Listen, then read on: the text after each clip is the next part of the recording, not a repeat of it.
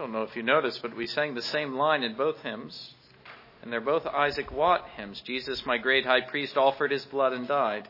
That was in both hymns, but they're both Isaac Watts hymns. You know, uh, it's difficult to find hymns on the priesthood, but two now we found uh, from Isaac Watts, and thank God for that. But turning now to God's Word uh, and continuing the reading now, Leviticus chapter 9. Hear the word of God. It came to pass on the eighth day that Moses called Aaron and his sons and the elders of Israel. And he said to Aaron, Take for yourself a young bull as a sin offering and a ram as a burnt offering without blemish, and offer them before the Lord. And to the children of Israel you shall speak, saying, Take a kid of the goats as a sin offering, and a calf and a lamb, both of the first year without blemish, and as a burnt offering also a bull and a ram as a peace offering to sacrifice before the Lord, and a grain offering mixed with oil, for today the Lord will appear to you. So they brought what Moses commanded before the tabernacle of meeting, and all the congregation drew near and stood before the Lord.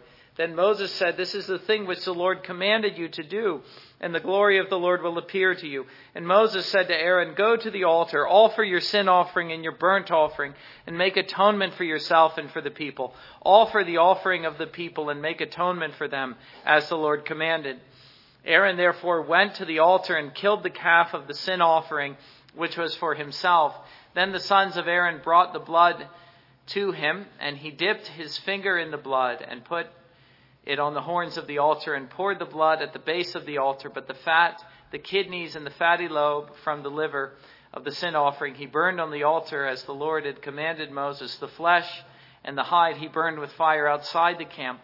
And he killed the burnt offering, and Aaron's sons presented to him the blood which he sprinkled all around the altar. Then he presented the burnt offering to him with its pieces and head, and he burned them on the altar, and he washed the entrails and the legs, and burned them with the burnt offering on the altar.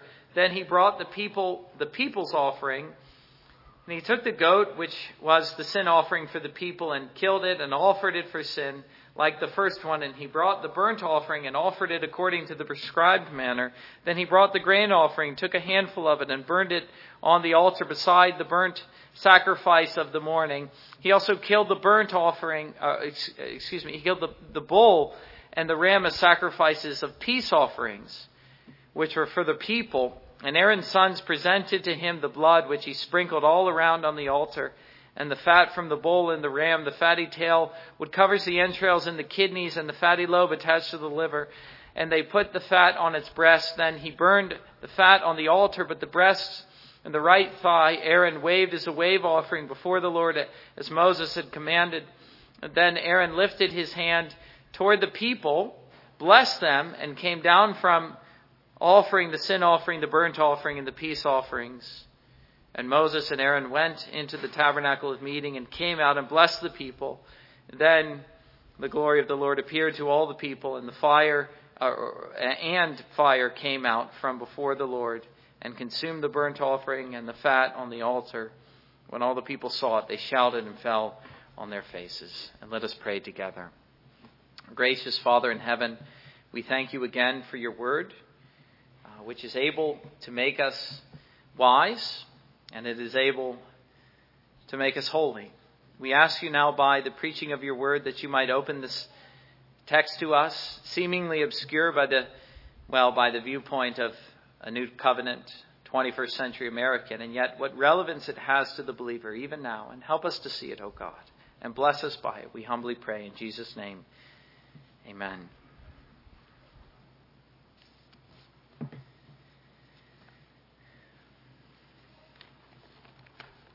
You, you may remember that in Exodus there were instructions concerning the tabernacle and then instructions concerning the priesthood, and in particular the consecration and the ministry of the priests.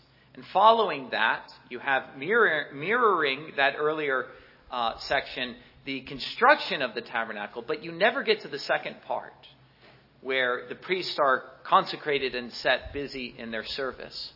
Well, that second part is what comes here. The tabernacle now being constructed, the sacrifices in chapters 1 through 7 uh, now instituted and regulated by God from the mercy seat as he spoke to Moses. The time has now come for Aaron and his sons to enter their office. This was the day not only of their consecration, but of their ordination. It's a remarkable scene, chapters 8 and 9. Moses here calls Aaron and his sons, uh, that they now coming to him and standing before him, awaiting his instructions as the prophet of the Lord. The people gathered uh, around them in the court of the tabernacle to witness what transpire. The Lord directs Moses in what he must do. And it's fitting that it should happen like this. For uh, in, in, the person of Moses, the Lord is represented. Standing in between uh, the Lord and the people are the priests who are to take up their office, and then there are the priests. All three having an interest in this moment the people, the priests, and God. We must therefore appreciate the importance of this moment, not only in the life of Israel, but in the whole history of the Old Testament and of the Bible. For all that was promised in the sacrifices would avail Israel nothing but for the priesthood. They would look for grace in vain in those sacrifices, if not ministered by God's intermediaries at the altar of grace, his priests. And now, the time has come for them to be consecrated for their office. The tabernacle, the altar, and the sacrifices all would now come into active and steady and daily use once this had occurred. And that's exactly what we see happening from here on. What a solemn moment in the life of the old church. And I wonder if we are able adequately uh, to appreciate and to comprehend the importance of what transpired in these eight days. We see Moses here standing forth as the obedient, faithful servant of the Lord. The Lord here commanding him what he must do and speaking every word faithfully and doing every word as he was commanded. That is a refrain throughout these verses. As the Lord commanded, so he did. And we understand why in Hebrews chapter 3 he is called uh, the faithful servant in God's house. And there is only one in all of history who is greater than him, and that is Jesus Christ. But next to Jesus, there is none greater than Moses. Moses exemplifies for us the regulative principle of worship, uh, which is so which is so valued. It's so precious to Presbyterians, and, and it would seem the more closely we adhere to it, uh, the less people who come to worship. And yet, do we have any warrant for it? Well, I say that we do. And that is found in all of Scripture. But it's especially found here in the Old Covenant worship. What we find is that Moses dare not go shorter than God commands, but he also dare not go farther but he does just what the Lord commands. That, that's as far as we ought to go. No farther, but no shorter. That's how we ought to worship God. And always remember that the book of Leviticus, above all, is, well, it's the old covenant directory of public worship. But another thing we notice, and frankly, this is impossible to miss, is all of the rich biblical imagery which is later seized upon in the Bible. And, and, and really, especially as you read your New Testament, you're missing out. You're missing the way in which the apostles describe the work of Jesus Christ the washing, the blood, the sacrifice, the priesthood. You're missing at the same time uh, the structure of your salvation. All of this imagery is spoken of you as well. You've been anointed, you've been washed. You've been sanctified. You've been consecrated. You've been set apart. In fact, the New Testament calls you the priest of God, not the high priest, but like Aaron's sons, you're the lesser priests who minister in his presence and along with him. Never assuming the same place, but, but having a place.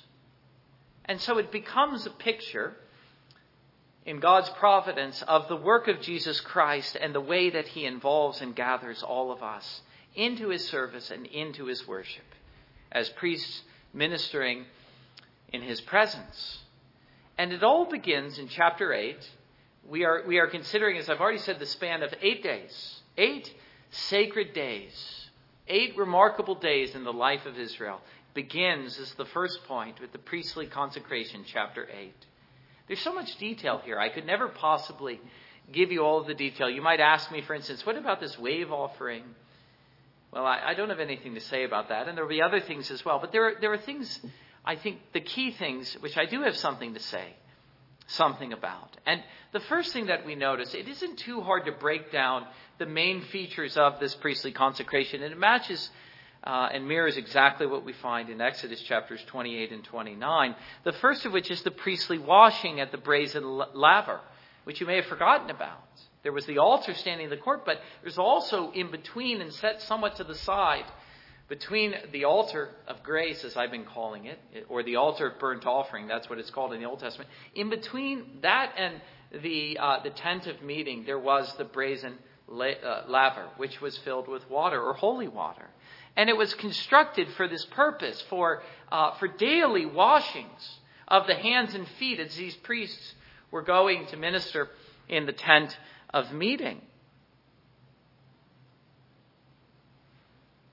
Washing their hands and feet as they went from the altar of burnt offering.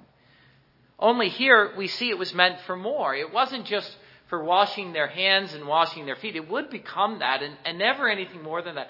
But at the moment of their consecration, they were to be washed in their persons. If you like, this was uh, their Old Testament baptism into the priesthood, uh, which closely mirrors Jesus' baptism when he was consecrated in his humanity to take up his priestly work. In that sense, it mirrors as well our own baptisms. And we're reminded here as well. We can't help but think of it, and certainly it would seem Jesus had this in mind. The scene in John chapter 13 where Jesus is washing their feet. And Peter says, Wash me, wash, wash me elsewhere as well. He says, No, I've already washed you. Let me read what he says, because it resembles exactly uh, what is said here in Leviticus chapter 9. John 13. Well, let me read what Peter said as well. Peter said to him, You shall never wash my feet. Jesus answered him, If I do not wash you, you have no part in me.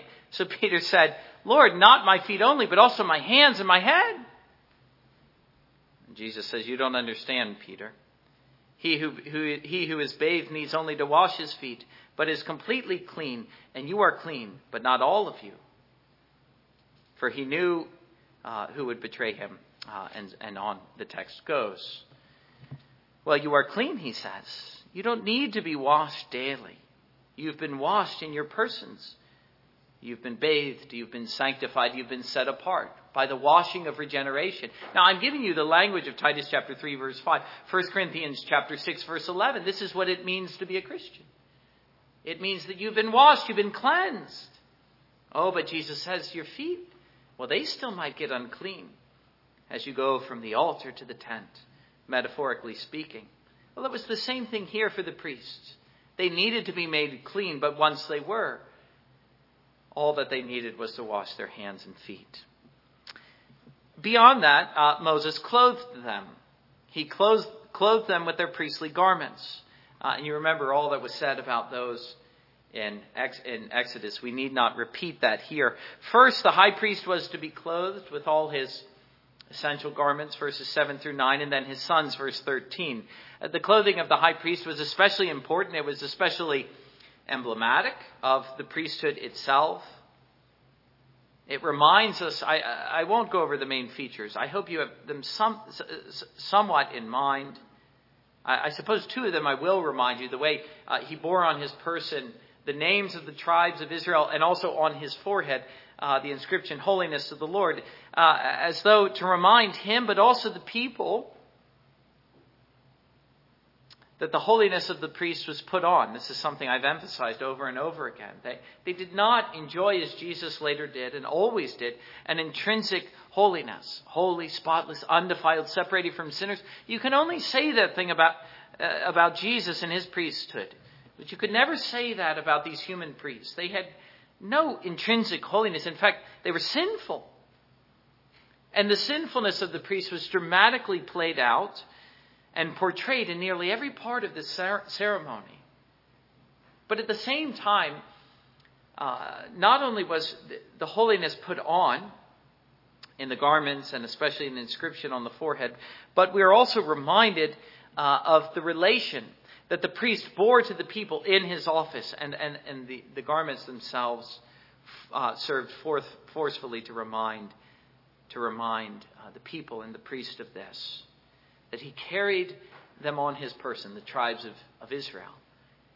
He, he carried the people on his person when he took up his priestly work, when he was set apart for priestly service in his consecration when Moses put the garments on him at first. And so he was, as he ministered daily in the tabernacle and its courts, he was to make their interests his own. That was the essence of the priesthood. He's set apart not for himself, but for the people. He's chosen from the people, on behalf of the people, to minister in, in the presence of God and concerning things pertaining to God. In the garments, the priest not so much bore the people's sins, don't think that, but he bore the people himself. He bore their persons on his person. Again, he was chosen from among them. He stood in need of the same sacrifices. He was one like them. And so too Christ would later assume the same place with one exception. He was born of a woman. He was chosen from among us. He was made like us. Only he had no sin. And he bore not only ourselves on his person, but our sins. But the next thing that we see is that the high priest was anointed with oil. Another precious thought that pervades Scripture. It pervades uh, Jesus. Uh, what is said about Jesus, it pervades what is said about the believer. He's anointed with oil, along with the tabernacle, but I want to focus the anointing of the priest himself, the high priest. And to notice that while uh, the, the, the various pieces of the tabernacle are sprinkled with oil, the, the oil is poured on Aaron's head. Does that remind you of anything? Do you remember what was said in Psalm 133? Well, let me remind you. It's a precious picture of the unity uh, of believers. Psalm 133. Behold, how good and pleasant it is for brethren to dwell together in unity. It's like the precious oil upon the head, running down on the beard, the beard of Aaron, running down on the edge of his garments. When did that happen? Well, it happened here. It's a beautiful picture, the psalmist says, of the unity that believers enjoy, the outpouring symbolically and spiritually portrayed in this event of the Holy Spirit. Uh, do you know that the same language spiritually is, is, is used of believers in 1 John 2, verse 27, that you have the anointing of the Holy Spirit, and you need no teacher, for you have the teacher of the Holy Spirit, and you are able yourselves to discern the truth. The anointing of the Holy Spirit, that's what's portrayed here.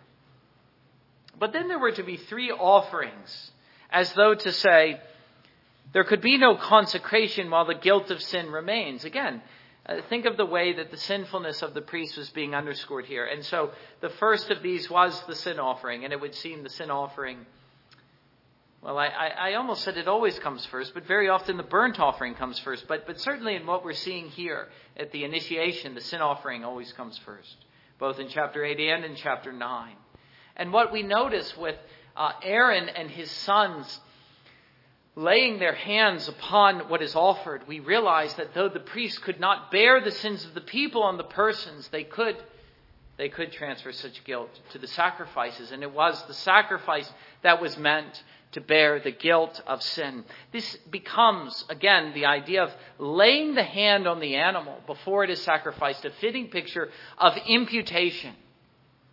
And there's hardly any word more important than that in all of the Bible, and yet it's a word that people have forgotten and they don't even know what it means. And I feel as though every time I say it, I need to stop and define it. Can we be clear and can we be sure we understand imputation? Well, here uh, in God's grace, He gives us a picture so that we would understand it.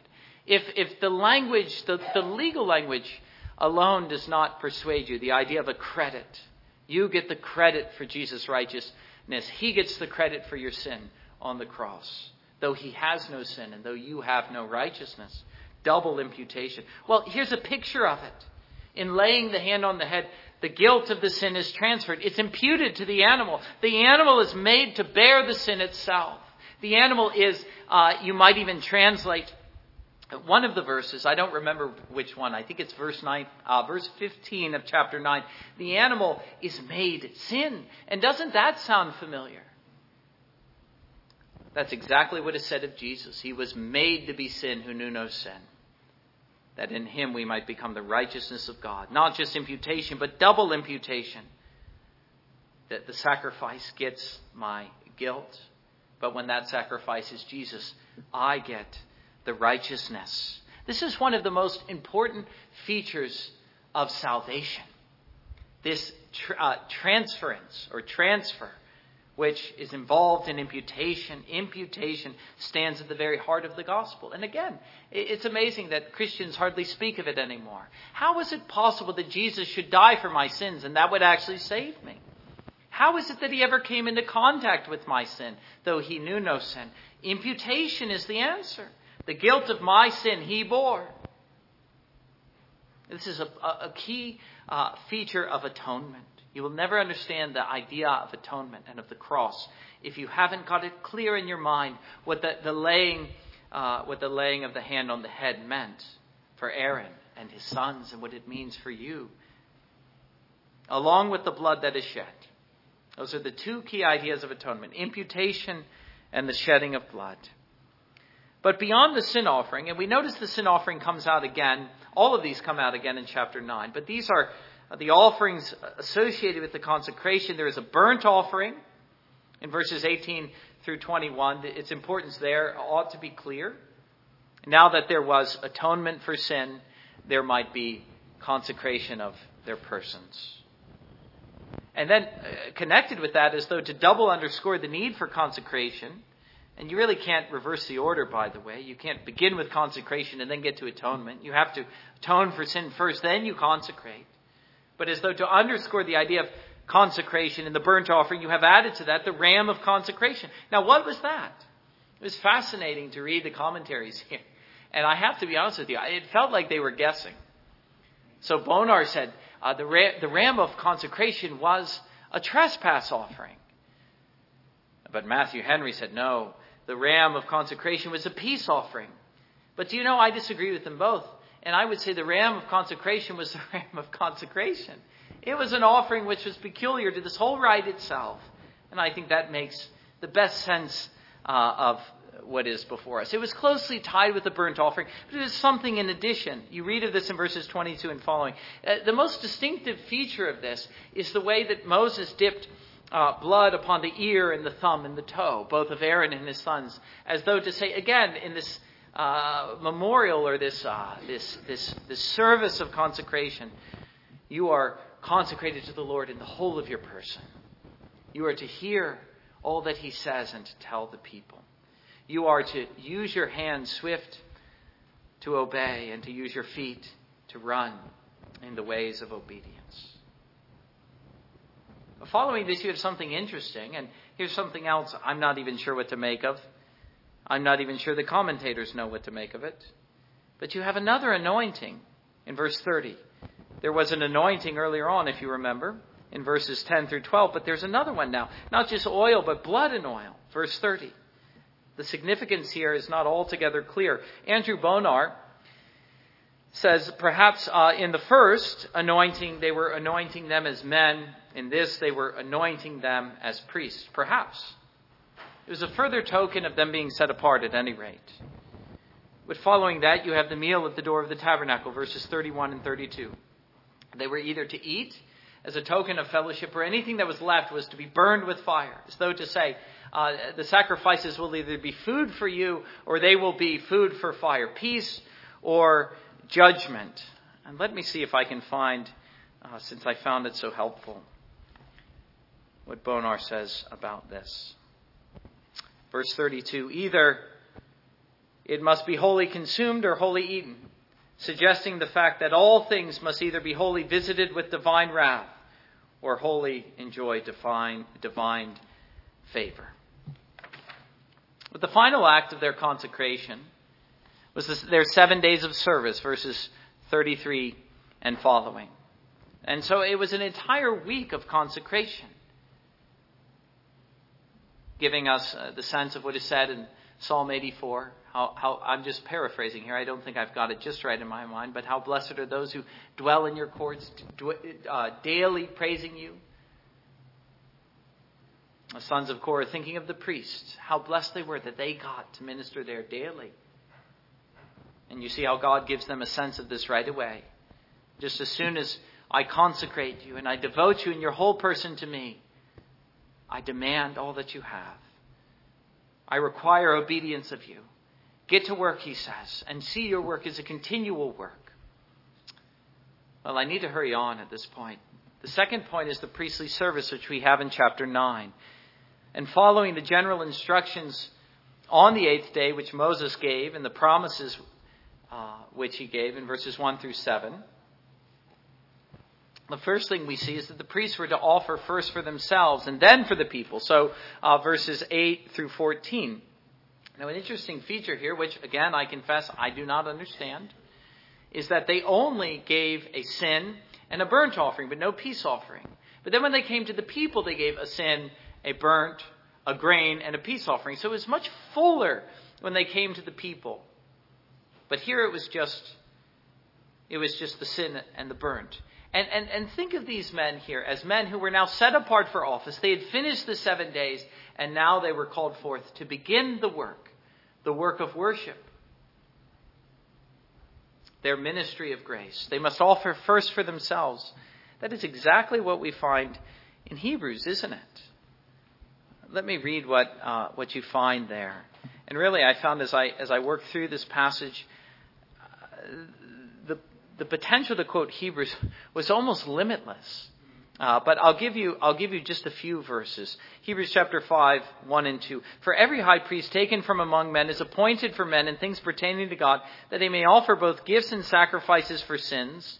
He can have compassion on those who are ignorant and going astray, since he himself is also beset or subject to weakness. Because of this, he is required, as for the people, so also for himself to offer sacrifices for sins. Again, chapter 7, verse 27. Speaking of Christ, in contrast to these priests, who does not need daily, as those high priests who offer sacrifices first for his own sins and then for the sins of the people. For this he did once for all when he offered up himself on the cross. What you need to realize is that what is said in Leviticus and what is later said in, in Hebrews, especially what is said in Hebrews, it, it, it's, it's not as though there was any great scandal here. Uh, the, the writer of the Hebrews isn't poking fun at the Old Covenant. I don't think you can read this book and ever think that. He was stating something that was obvious. And it was obvious at their entrance into their office and their priestly work. Just as soon as they began, to make sacrifices, they must first, as high priests, sacrifice for themselves before they could sacrifice for the people. And even before that, in their consecration, there must be offerings that were made on their behalf. Again, those two offerings were the sin offering and the burnt offering. We've already seen the significance atonement and consecration. Sins forgiven, and then the life devoted to God. But still, in this, the insufficiency of their office was apparent. It was apparent the very day they entered it, the very day they began their work. On this and many other grounds, it was apparent, stirring the hearts of the faithful Jew under the Old Covenant for a better priesthood one day to emerge. But then he was to offer for the people. Verses 15 through 21. And here we have the full picture Although there's no trespass offering, I won't explain why, but if you think about it, it actually makes sense. But there was the sin offering, the burnt offering, the grain offering, the peace offering. And that the structure and the order of that we've been over so many times. But what we notice is that these things were to be made daily, especially the burnt offering, daily. As though to underscore another insufficiency of the old covenant. For how could such sacrifices secure a true and lasting atonement? Don't you see? That's the point. That's the impression. Was it not obvious, even to the saints under the old covenant, that the blood of bulls and goats could not atone for sin? It was obvious. You ask the question, we've asked it before many times. What then was their true purpose? And we already know it was, along with the priests themselves, to prefigure and to foreshadow a sacrifice that could, and a priesthood which was beset with no such weaknesses. But what we find follows the sacrifices for the priests and then for the people, all of whom were sinners, all of whom stood in need of grace and of atonement, was the priest blessing the people. Verse 22. Then Aaron lifted his hand toward the people, blessed him, and came down from offering the sin offering, the burnt offering, the peace offering. You know, I've been criticized for blessing only with one hand. I wonder if there isn't some justification for it in that verse. I don't know. I'm just wondering aloud in the preaching if, if you'll indulge me and allow me to do that. At any rate, we find him, the conclusion, blessing the people. And, and, and don't you realize, isn't it clear at this point that this is a worship service? I mean, it's been clear all the way, but now it is crystal clear. And what is worship? I think that's one of the, the greatest contributions that a study of Leviticus could offer to New Covenant Christians. It gives us a definition of worship. And worship is this it's our approach to God. That's all it is. It's our approach to God. That's how Hebrews describes it. That's how Leviticus describes it. It is our desire to regain communion with God, that which was lost in the garden, that which was lost as a result of our sin. We've been alienated. We not only seek to be reconciled with Him, but as a result of that, to enjoy a blessed communion with God the Father, God the Son, and God the Holy Spirit. That's what worship is. And what makes this possible, aside from His gracious invitation that we should come? Well, don't you realize, Leviticus says, and don't you realize, Hebrews says, by the way, I've said this many times as well, Hebrews has so much to say about worship, especially in chapters 10 through 12. What makes our ability to come possible is the presence of our great high priest. It's the presence of the blood and the sacrifices. It's the altar of grace where we are invited to come. Hebrews chapter 10, verse 22.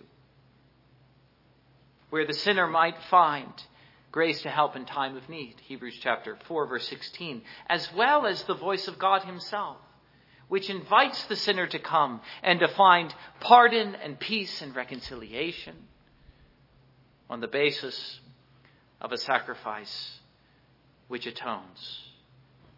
And on that basis, he is invited to come and to enjoy that which was lost in the garden, namely enjoy, uh, communion with God.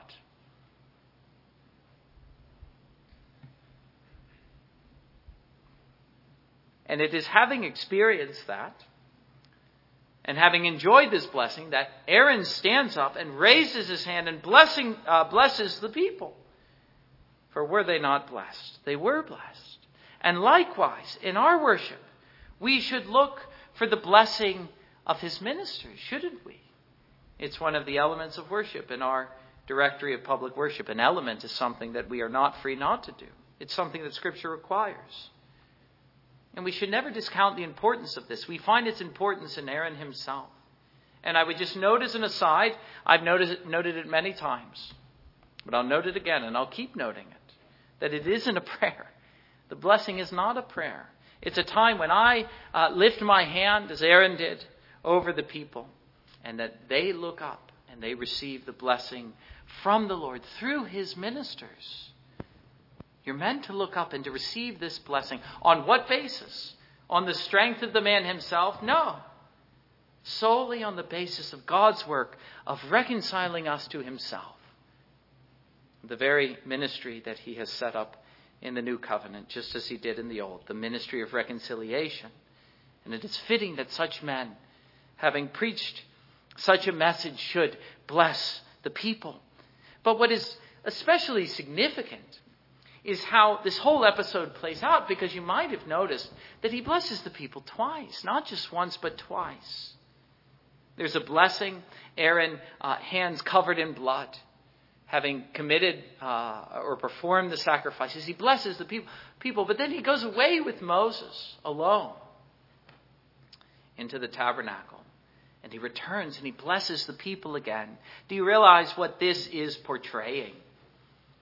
There is this period where the people are left waiting. They are blessed and yet they're waiting, and then he returns and he blesses them again. Is that not a picture of Jesus blessing his disciples in his resurrection, and then going to the Father and leaving the church in a period of waiting. The blessing is interrupted, isn't it? And he goes into the presence of the Father, but he comes again with a second blessing, and that's what we're waiting for. Do you see how all of this is dramatically played out? There isn't a single detail here that doesn't have some uh, remarkable and striking spiritual truth. I, I just want to read that verse just so you can get a sense of it. Then Aaron lifted his hand toward the people, blessed them. That is after he performed all these sacrifices. And fire came down uh, from offering the sin offering, the burnt offering. And Moses and Aaron went into the tabernacle of meeting and came out and blessed the people. Don't you see it? Well, let me hurry on to the end. The glory of God appears, verse 23, as was promised earlier at the very beginning. For God would have us to know that He can be found in those ordinances He sets up for His people to observe. And then the fire from heaven concludes the whole episode, verse 24. It consumes the burnt offering. A fire there is kindled, I said this last time, which is never put out until the people are taken into captivity on the altar. A fire kindled by the Lord Himself.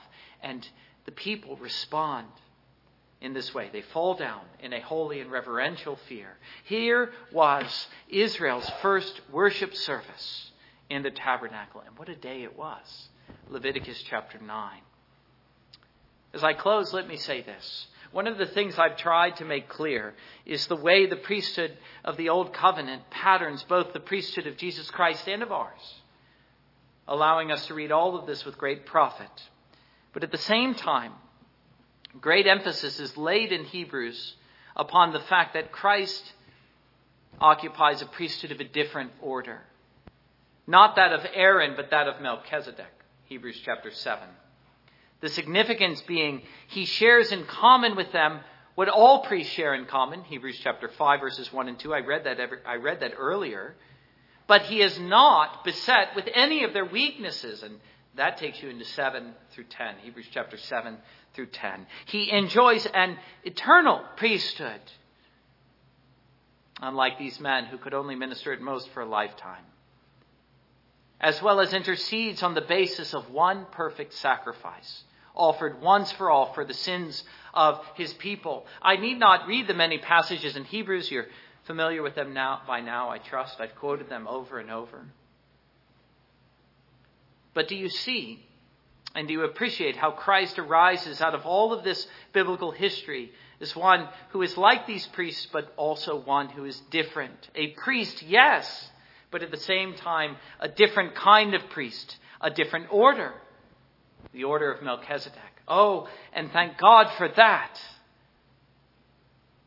For he's able to save to the uttermost those who come to God through him.